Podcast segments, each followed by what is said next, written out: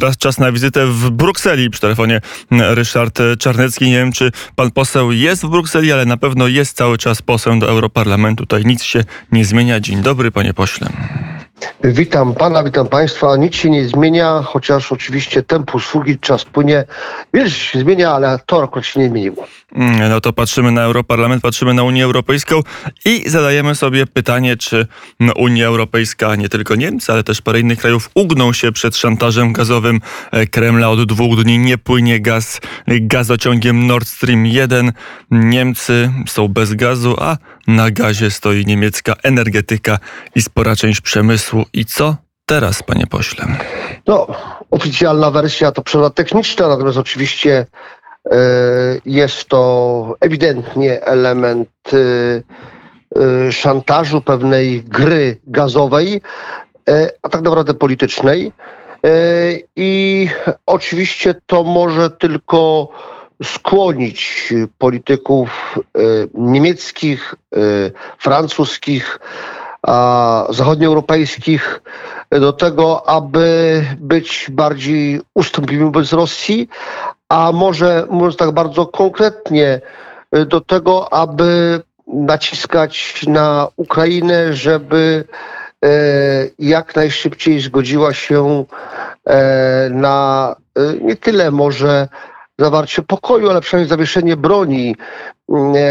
Tyle, że to zawieszenie broni zapewne, myślę, że na pewno byłoby kosztem części ukraińskich terytoriów, więc byłoby to zawieszenie broni korzystne dla Federacji Rosyjskiej.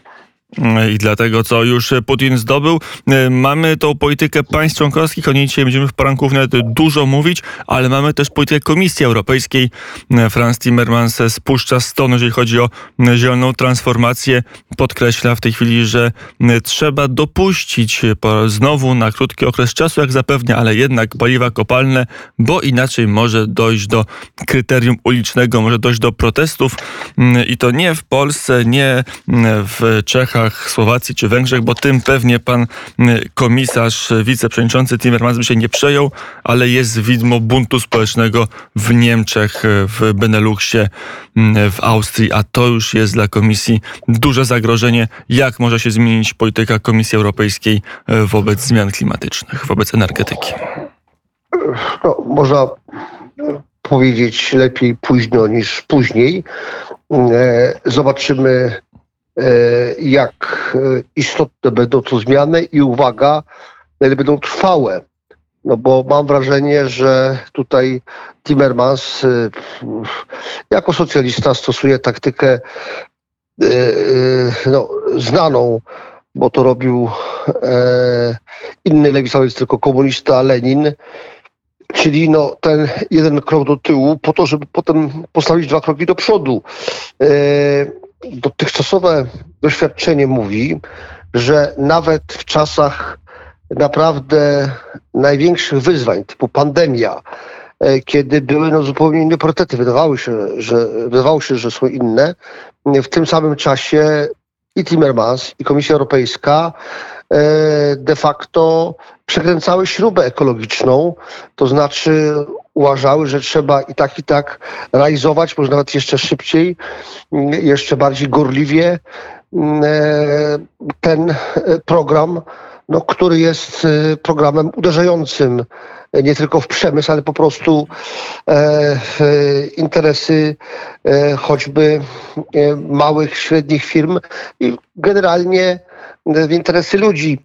A w moim przekonaniu e, to, co Timmermans teraz głosi, ma charakter taktyczny, e, czasowy e, i tak naprawdę cały czas bardzo ideologiczny program polityki klimatycznej będzie realizowany, będzie na agendzie. Nawet jeżeli teraz Komisja Europejska cofnie się E, czy werbalnie, czy nawet co do praktyki, e, zawieszając wdrażanie e, pewnych działań na kilka tygodni czy kilka miesięcy.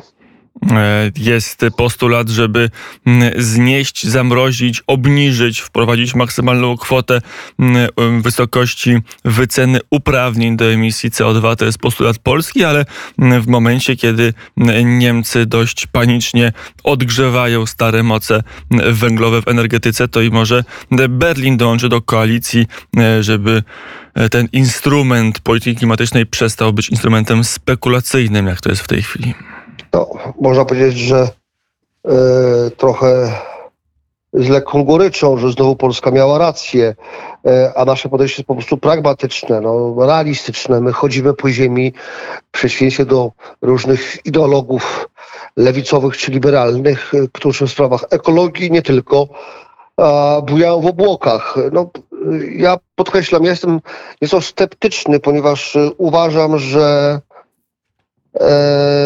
tego typu zapowiedzi, e, tego typu nawet e, potencjalne zmiany, które zajdą w tej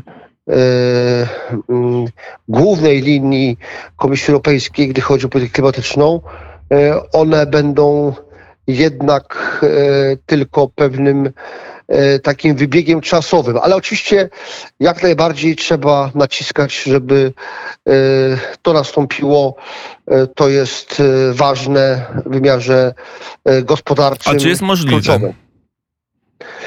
A, no, podkreślam, jeżeli to nastąpi, to na zasadzie tylko takiej, że towarzysz Franz Timmermans i koledzy w Komisji Europejskiej a, będą przyparci do muru rzeczywistością, prawda? E, e, to wtedy tak, natomiast e, nie miejmy złudzeń e, to, co do tej pory Komisja Europejska, sam Timmermans, co ten mainstream w Parlamencie Europejskim w tej sprawie głosił czy działał, no to było bardzo jednoznaczne. E, jeżeli nawet tutaj rzeczywistość skrzeczała, to trzeba było i tak e, tym gorzej dla rzeczywistości przykręcać śrubę.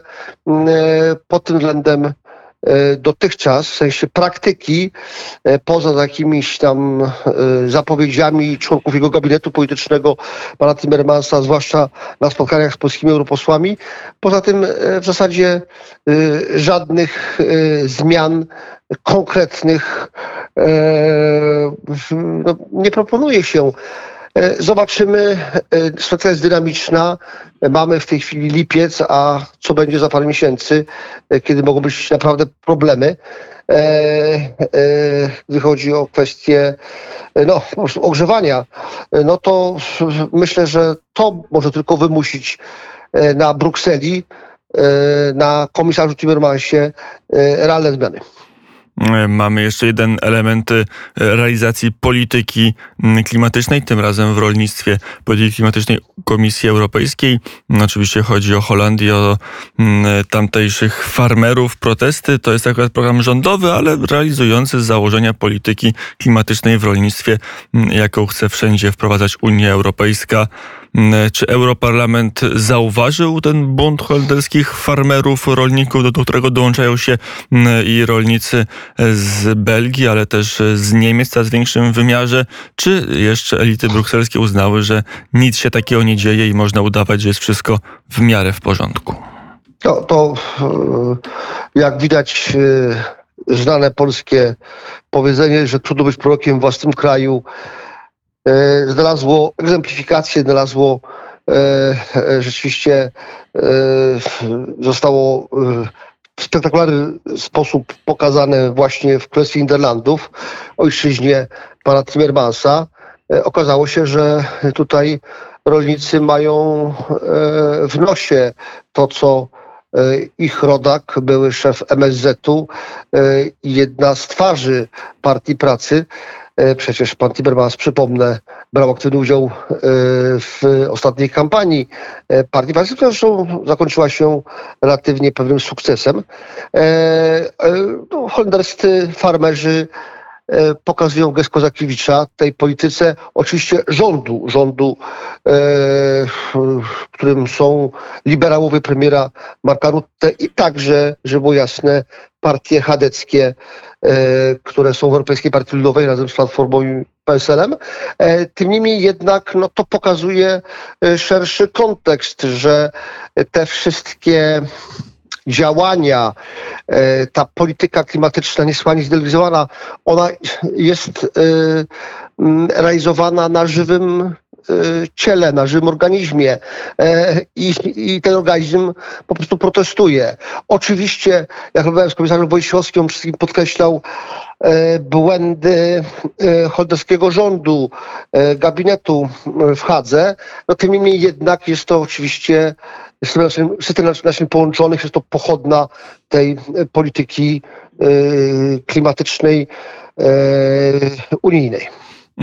To jaka będzie refleksja? Jak rozumiem, w Komisji Europejskiej refleksji pan poseł się nie spodziewa. Gościem Radia Wnet Ryszard Czarnecki, poseł do Europarlamentu, mm, frakcja Europejskich Konserwatystów i Reformatorów, mm, ale może w Europarlamencie będzie, mm, będzie jakaś refleksja, no bo jednak Europarlament kształtują wyborcy z krajów członkowskich. Komisja jest co nieco inaczej wybierana i może się mniej oglądać na głos obywateli, ale Europarlament no to już powinno być co innego. Ja się y, spodziewam, znaczy dopuszczam możliwość tego, że jednak Komisja Europejska się zreflektuje, ale tylko wtedy, jeżeli to będzie wymuszone. Wymuszone właśnie protestami, y, wymuszone głosem opinii publicznej, a to wtedy y, ci ideolodzy y, się mogą zreflektować. Może na jakiś czas tylko, ale, ale tak. Y, co do Europarlamentu, to oczywiście tam będą się pojawiać i się pojawiają wystąpienia poszczególnych posłów, którzy reprezentują swoich wyborców i mówią, że to nie tak, że nie powinniśmy dalej iść tą drogą. No tyle, że są to wystąpienia, które ci posłowie mogą pokazać, że tak no, to, to uczynili, mm, dzielnie stawali, to się nie przekłada na stanowisko polityczne tej większości, zdecydowanej większości europarlamentarnej, no, która jest y, za pakietem klimatycznym i jeżeli nawet to jest jakiś odstępstwo od reguły, jak ostatnio, to okazuje się, że nawet w tej sprawie się podzielą socjaliści z chadekami, to po dwóch tygodniach czy po trzech tygodniach znowu jest y, koalicja i w ekspresowym tempie przegłosują to, to trzeba. Ja generalnie y, mam wrażenie, że troszeczkę ta unijna klasa polityczna, nazwijmy to językiem socjologów, e, ona się trochę oderwała od pewnej rzeczywistości, także od podatników, od, od wyborców. E, i tak no, buja w tych ideologicznych obłokach, e, uważając, że im więcej teraz zrobi w pewnym obszarze, czy w kwestii obyczajowych, czy w kwestii, o czym nie mówimy, czy w kwestiach klimatycznych, ekologicznych, no tym będzie trudniej to odkręcić na przykład przyszłemu Europarlamentowi, e, czy też stworzą pewne fakty dokonane, no, które e, będą miały znaczenie hiket tu i teraz już dla mm, gospodarek krajów naszej części Europy, a jednak ta pewna rywalizacja i chęć dominowania tej Europy A bogatszej, która wcześniej była w strukturach EWG e, e Unii Europejskiej e, nad naszą Unią Europy, no tak konieczność dominacji, potrzeba dominacji, ona cały czas jednak ewidentnie występuje po stronie naszych zachodnich partnerów. Mm, powiedział Ryszard Czarnecki, poseł do Europarlamentu. Dziękuję bardzo za rozmowę. Dziękuję bardzo, kłaniam się, miłego dnia.